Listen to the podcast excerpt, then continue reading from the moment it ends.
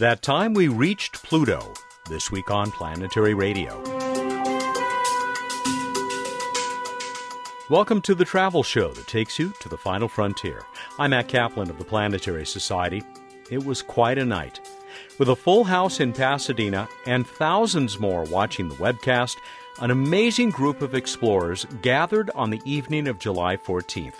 We waited for word that New Horizons had successfully completed its close encounter with a world that has fascinated humans since its discovery in 1930. You'll hear excerpts from that celebration, and we'll get a New Horizons mission update from Emily Lakdawalla. First to join me on stage at Southern California Public Radio's Crawford Family Forum was our friend Bruce Betts.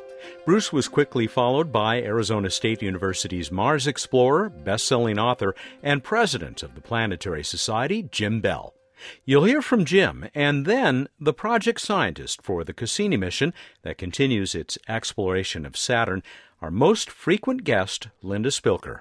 You might just hear from a killer surprise guest as well. As we began, we were less than an hour from receiving the signal that would electrify space fans around the world. I wonder if people appreciate, Matt, the, the, the drama right now. Okay? This spacecraft went through that system. You saw the bullseye pattern, right? And we don't know if there are you know, faint rings that we didn't see, debris, stuff coming off of some of the other moons. It could have slammed into a grain of rice and been vaporized. We just don't know. And that's what we're waiting to find out. And I, I'm not on the mission team. I'm a you know, interested observer, colleague of many of the people on the team. I'm, I've got butterflies in my stomach. I'm getting a little bit antsy. I can't even imagine what it's like for the people on the team who've invested a decade or more of their lives for this one critical moment where it all has to go right. Everything has to work perfectly. And so dun, dun. I can't wait for it to end. well, I, am just hoping that Principal Investigator Alan Stern is sedated or something. Yeah, really. Because he must be going nuts. You know, I was struck because uh, we've been waiting for these pictures and other data since the 1960s right? I mean, there was, when I was researching this book, I, I, found out, I was reminded that there was a plan, actually, what the missions that became Voyager 1 and Voyager 2, there had been a plan for one of them to be a Jupiter, Saturn, Pluto flyby. And another one would be a Jupiter, Uranus, and Neptune flyby. If that had come to pass, we could have seen Pluto in the 1980s with the Voyager cameras. Didn't come to pass. We ended up doing a different kind of grand tour Jupiter, Saturn, Uranus, and Neptune, uh, having to wait you know, another 20 years for these spectacular images to come back. I think it's been worth the wait, uh, and, uh, and it's just really exciting to see this all happen. Absolutely. Linda, all those missions that Jim just mentioned, plus yours, plus a few others that have made it out to the outer portions of our solar system, so called, I imagine they've taught us all there is to know about the outer solar system, right? He said with feigned innocence. Oh, absolutely not. I think every time we fly by a new world, uh, we get a different, uh, an expanded vision of the cosmos and, and our place in it. And Pluto is no exception. It's a little bit, looks like a little bit like a lot of different worlds. And when you put the pieces together, it'll be so fascinating to find out what it contributes. You know, the origin of the solar system. How did the solar system form? How did we get here? You know, what's so special about where the Earth is in the solar system? Pluto holds some of those answers, I think. Aren't surprises kind of the rule when we uh, have a mission like this, whenever we get a good close up look at a new body? Linda? Absolutely. Whenever we look at a close up to a moon at Saturn, a good example would be Enceladus, we always find something unexpected, and that's, that's part of the fun of the exploration there. Jim, there are these moments, these moments of, of terror, of, of anxious, almost horror, aren't there? Getting to Mars, too. Getting to Mars, getting to Saturn, going into orbit by a planet, going flying by somewhere new. You feel like dancing and throwing up at the same time. uh, it is just. Can incredible. we get video? Let's get to the, the elephant in the room. We all know that the International Astronomical Union, the IAU, decided to downgrade Pluto from full fledged planet to dwarf planet in 2006. Now, doesn't this cast a little bit of a shadow over this evening? I mean, if Matt, it's. Matt, Matt, come on. It's, it's, it, this is more interesting as, as the first object we're seeing, the Kuiper Belt. Who cares that it's not a planet anymore? It's more interesting now than it ever was when it was just this mungy planet at the edge of the solar system. It's a great object to go see. I love Pluto. Well, okay, then I stand corrected. And I stand corrected by Caltech's Rosenberg Professor of Planetary Astronomy. He has been awarded Caltech's Feynman Award and the Kavli Prize in Astrophysics. He is also the best selling author of How I Killed Pluto and Why It Had It Coming. Please welcome Mike Brown.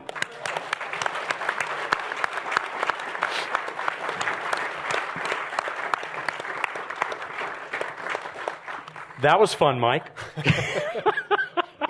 Thank you for putting up with our little bit of shtick there. I, I, only decided to invite you to this party a couple of weeks ago. You were on vacation, not checking email, so I'm really glad that you got back to us and you're able to join us tonight. I, I came back just for you. Thank you, Mike. First question level with us. Do you really love Pluto, or do you, are you just saying that to stop the hate mail?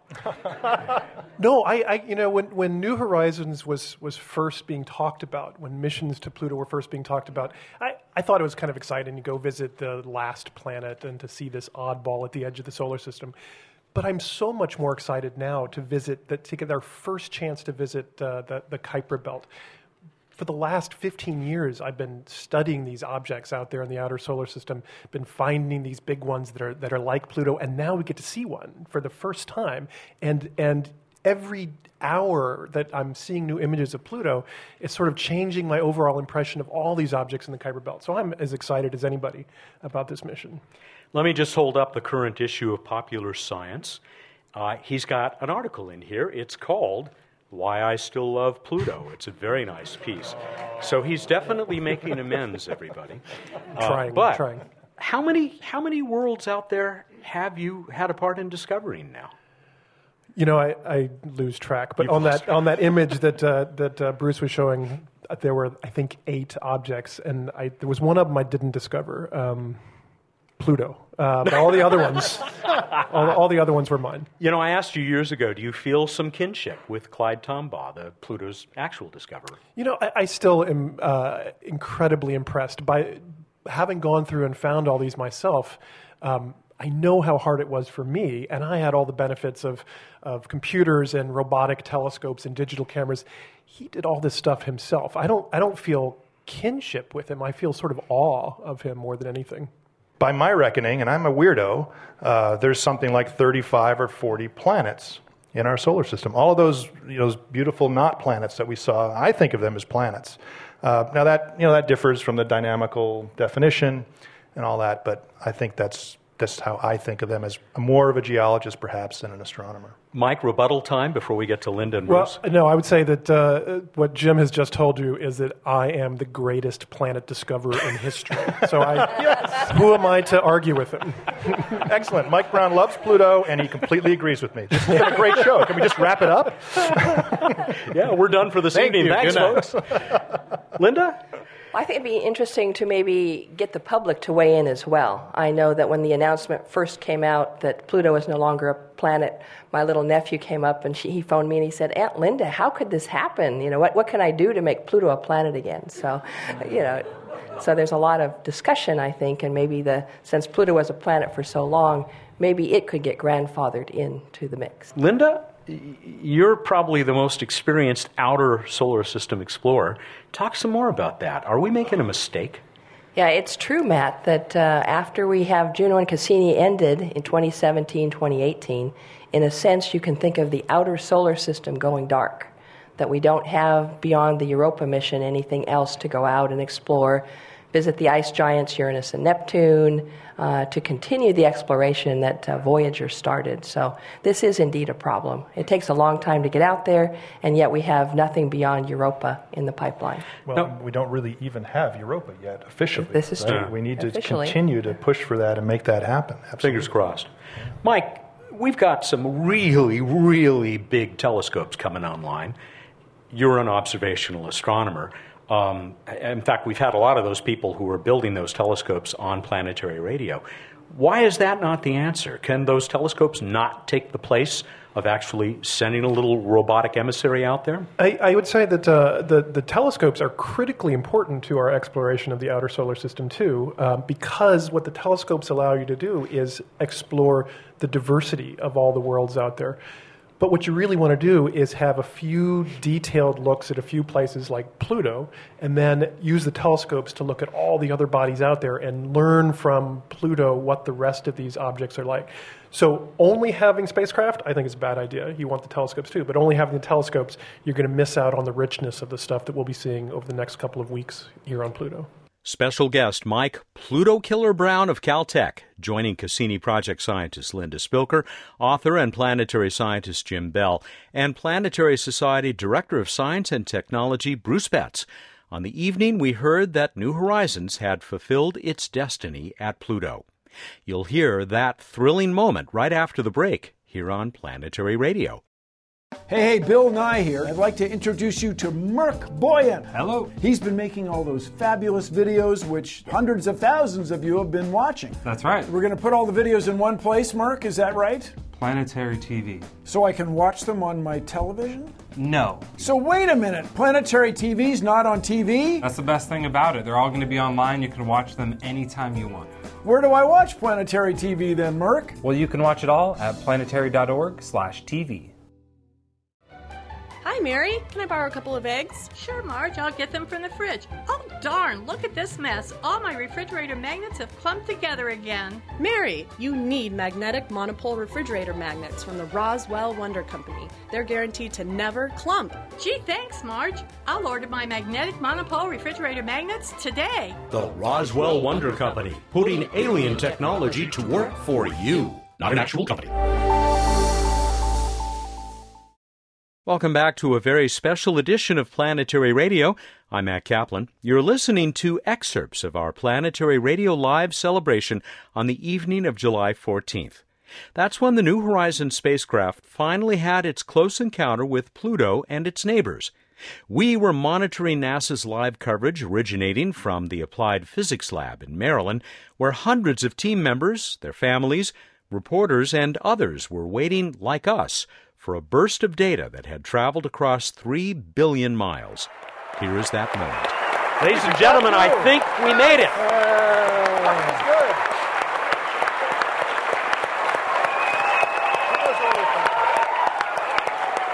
We gotta get that, man. Okay, so let. With uh, New Horizons is entering the room. As you get enough. Wow.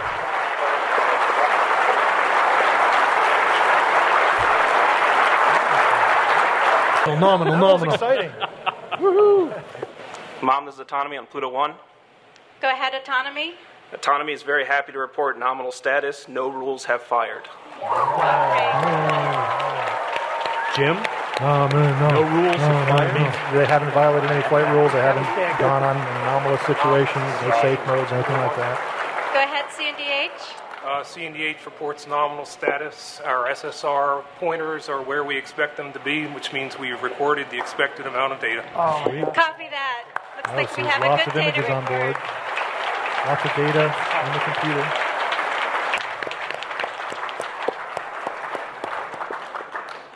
PI, Mom on Pluto 1.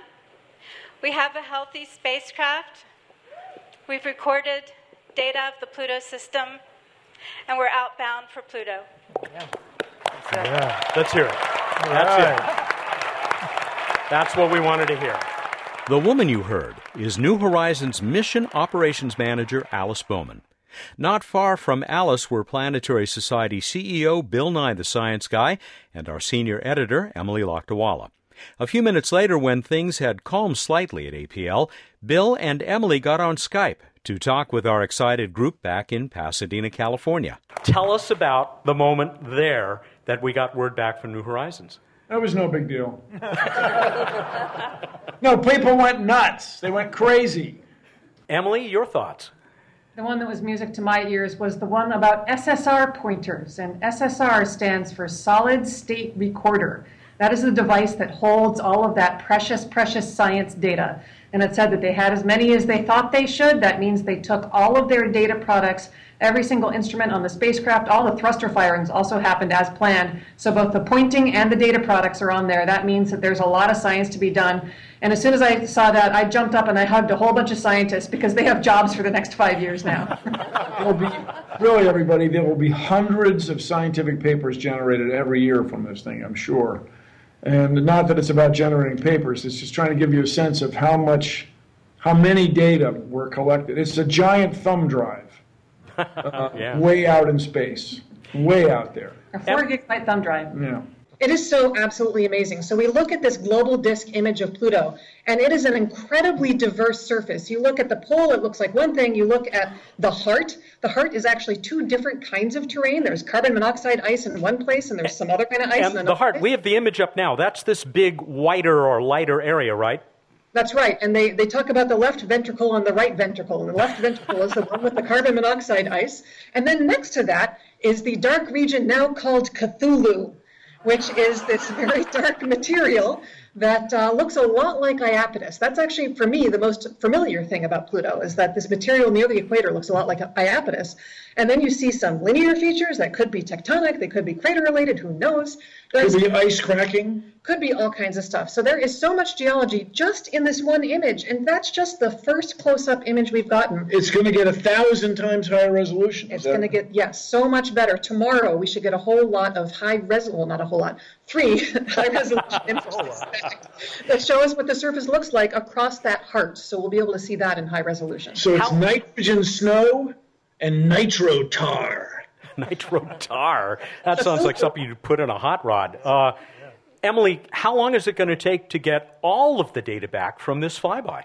16 long months. Bill Nye, the science guy, and Emily Lakdawalla speaking with our happy audience in Pasadena via Skype from the Johns Hopkins Applied Physics Lab in Maryland, where New Horizons had just phoned home from Pluto. Our party at the Crawford Family Forum wasn't quite over yet. I asked Jim Bell, Linda Spilker, and Mike Brown to share some closing thoughts about the significance of this achievement and how it fits into a continuing parade of milestones passed in space. Jim Bell spoke first. It feels like it's there's a series of bookends going on here, right? And this year, this year we saw the the end of a very successful mission at Mercury, closest into the sun, and now the beginning of a very successful downlink at Pluto, way out there, right? The entire solar system encompassed within this year. Also, this mission is bookending this half century of space exploration. We, it's the 50th anniversary of the Mariner 4 flyby of Mars. Today today, is which, that which, which was the, uh, the first planetary uh, flyby uh, out at, uh, you know, beyond uh, Earth's orbit. What we've seen today is the end of the first phase of exploring our solar system, at least flying by everything that everybody knows about. Hmm. That happened today. The, that, that just, we just finished it. There we go. Boom, right there. Okay? And People it's, just stop discovering things. it, it's, it's so cool. And so it's the, it's the end of that phase, and the end, you know, an ending is always a beginning, right? And what that means is now we're starting the next phase. And the next phase is doing more detailed missions like Cassini at Saturn, like Galileo at Jupiter, getting orbiters out to Uranus and Neptune, understanding what ice giants are like and how they're different from gas giants, uh, getting you know more landers and rovers to Mars, landers and rovers down to Venus, Mer- uh, Mercury, uh, asteroids. You know what we're see- going to see now, and now that that we've finished this part, now we do this part, and that starts getting more complicated, more detailed. Bringing samples back, spending time in those environments, getting to really know them. And what's beyond that is getting people out there. And I'm really excited about that. Linda, your turn. Well, I've been really thrilled to be a part of being here tonight and just sort of witnessing, as uh, Jim said, sort of the bookends of the end of this uh, half century. And also, I wonder, as we understand our solar system better, what does that mean for the other planets around other stars and those other systems? Are they like our solar system? Are they different? Uh, are we unique? And now we have just more information that we can use as we can get better and better views over the next decade or two of those other worlds around the other stars. Mike, you get maybe not the last word, but the second to the last word. It's uh, it, it's funny. So this this night seems like the culmination of this nine and a half years, and we're all clapping and things are going on. And yet, uh, to me, this is we don't know anything about Pluto yet. Uh, we've gotten just the, the smallest little hints of what's what's there, and so I, I feel like tonight and tomorrow are the beginning of Pluto exploration, not not the ending phase. So I, I am uh, thrilled to see what's going to be there on Pluto. I'm actually as excited, I'm maybe more excited about Charon than I am about Pluto. I, I just I am just can't wait to wake up tomorrow morning and see what uh, has been released. And I think that will be happening every day for you know the next couple of months here. So it's just going to be great. Caltech's Mike Brown, preceded by Linda Spilker of JPL and Jim Bell of Arizona State University. Many thanks to them, to Bill Nye and Emily Lakdawalla, to the great folks who joined us at Southern California Public Radio's Crawford Family Forum, and the thousands of people who watched the live webcast. The uncut recording of that webcast is waiting for you with so much more great conversation and fun. The link is on this week's show page, reached from planetary.org slash radio. Emily, we've looked back at that uh, that wonderful celebration on uh, Tuesday, that Tuesday evening of the encounter. Of course, you spent many days after that at uh, APL, and we're starting to see a, a little bit more come out of the mission, right? Uh, we're speaking, I, I, should note, on the morning of Monday the 20th, and uh, there was just a, an image today, a little bit of a surprise. That's right. It's really cool to see these new images trickling into the Raw Images website. When I'd been told on Saturday, actually, that we weren't going to be seeing any Raw images on the website for another week. So I'm so excited to see a new high res pic of Pluto that we should be able to combine to make a 3D image of the globe, and then a whole family portrait. There's a, a high res pic of Charon and even Nix and Hydra.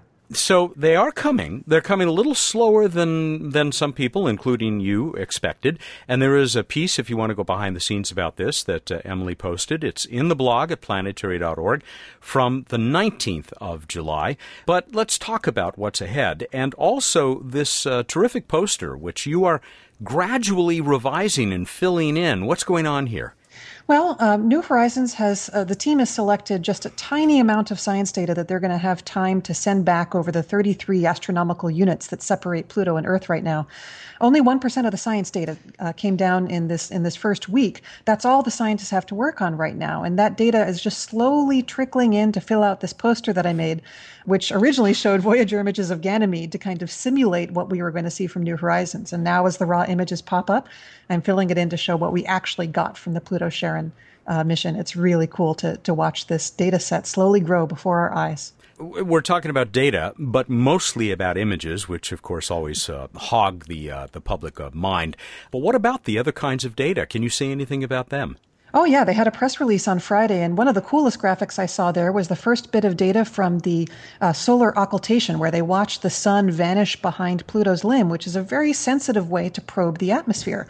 They detected the atmosphere out to about uh, 1,500 kilometers above Pluto, which, when you hmm. consider the fact that that's, that's, uh, that's like half the diameter of Pluto right there, it's really far away. It doesn't tell you anything new about the atmosphere yet, but it tells you that we have a really sensitive, rich data set on the ground and a lot more left to come that is going to just fuel Pluto science for, for a decade and months and months of that data trickling back to us from out there beyond Pluto now. Of course, as I said, you did spend days at APL and then a little bit of time in Washington, D.C. Talk about the mood, what it was like to be a part of that, that happy crowd. Well, it was electric and exciting, and everybody was elated, but then they were also exhausted. it's really hard when you have data coming down all night long to do instant science and to be really sharp and get all the details right. And then you have to go spend all your time making photos. And what you really want to do is measure pixels and figure out what the data are telling you scientifically. So many, many competing demands on the science team this week. It's been fantastic and difficult and, and wonderful and just quite a week. And I can't wait to see what, what more more comes out from the team. Me neither. And welcome home, Emily. It's great to have you back, and we'll talk to you again next week. Thank you, Matt. She is our senior editor, the planetary evangelist for the Planetary Society, a contributing editor also to Sky and Telescope magazine, just back from a week outside of Baltimore at the Applied Physics Lab, where the world was really tuned in as uh, New Horizons had its encounter with Pluto. There's just one thing left that we need to do, and that takes us back to Pasadena and a live version of What's Up with Bruce Betts. Well, golly, Matt, Pluto's up, but you can't see it very easily unless you have a spacecraft or a good telescope or a medium telescope. Anyway, what's easy to see, Matt, is uh, we've still got Jupiter and Venus looking quite stunning in the early evening west, low in the sky, looking very, very bright. And in the south, we've got uh, Saturn. Uh, Linda's planet, looking quite spectacular in its own right over in Scorpius. We go on to this week in space history. In 1969, you may have heard of uh, this. Uh, the first humans landed on the moon. Yeah. Yeah. yeah. I'll tell you about it later, Jim. I've driven Um, the car of one of those guys. and uh, and also uh, same day, uh, July 20th, in 1976, Viking 1 became the first successful Mars lander. What is it about July? Everything happens in July. Why don't you help me out and say random space fact? Pluto's moon, Kerberos, is named after the three-headed dog that guarded Pluto's underworld, but really Hades' underworld. Uh, the Greek spelling Kerberos was used because Cerberus, the Roman spelling that would match the Roman Pluto, was already in use for an asteroid. On to the trivia contest. Remember that Pluto's orbit actually takes it inside the orbit of Neptune for a few years in each cycle. When was the last year in which Pluto was closer to the Sun than Neptune? What is the answer? 1999, not that long ago. That was when, after 20 years inside the orbit, it went back outside? Right, and it'll uh, hang out outside for another uh, couple hundred years. So, All right. The lucky listener and entrant this evening is Brendan Frechette of Meadow Vista, California. He said, indeed, it was 1999. He says, Love learning new facts and science from all at the Planetary Society. Keep up the excellent work. Love listening to all every week. And thanks again. Brendan has gotten himself a fabulous planetary radio t shirt, but along with that, a 200 point iTelescope.net account. iTelescope is the worldwide network of telescopes that can be accessed by anyone. You can take pictures, send them to your friends. There's some really good scopes out there. It's worth a couple of hundred dollars American, and we thank iTelescope for making that available. David Dearden in Mapleton, Utah said, Yeah, 1999. Maybe that's why Prince was partying. We're going to party like it's 1999. Uh, Setapong in Jam- uh, Jamaica, New York. Uh, the question, of course, was when was Pluto last closer to Earth than Neptune? Pluto the dog has always been closer to Earth than Neptune. So there you go. Ah. All right, we need to come up with a question for the listeners at home. Please don't shout out the answer, but you can enter if you like. as of today, we're going to go unofficial and unofficial. What is the unofficial feature name being given by the New Horizons team to the dark feature that some have unofficially called the whale? Go to planetary.org slash radio contest. Get us your entry. And you have until Tuesday, the 21st of July. That's Tuesday, July 21st at 8 a.m. Pacific time. And we will get you a fabulous planetary radio t shirt and another 200 point iTelescope.net account. All right, everybody. Go out there, look up in the night sky, and think about cartoon dogs. Thank you, and good night. Woof woof. Give us a good bark. he does a great Scooby, too. That's- he is the Director of Science and Technology for the Planetary Society, Bruce Betts. Planetary Radio is produced by the Planetary Society in Pasadena, California, and is made possible by its members. Daniel Gunn is our associate producer. Josh Doyle created our theme music. I'm Matt Kaplan. Clear skies, everyone.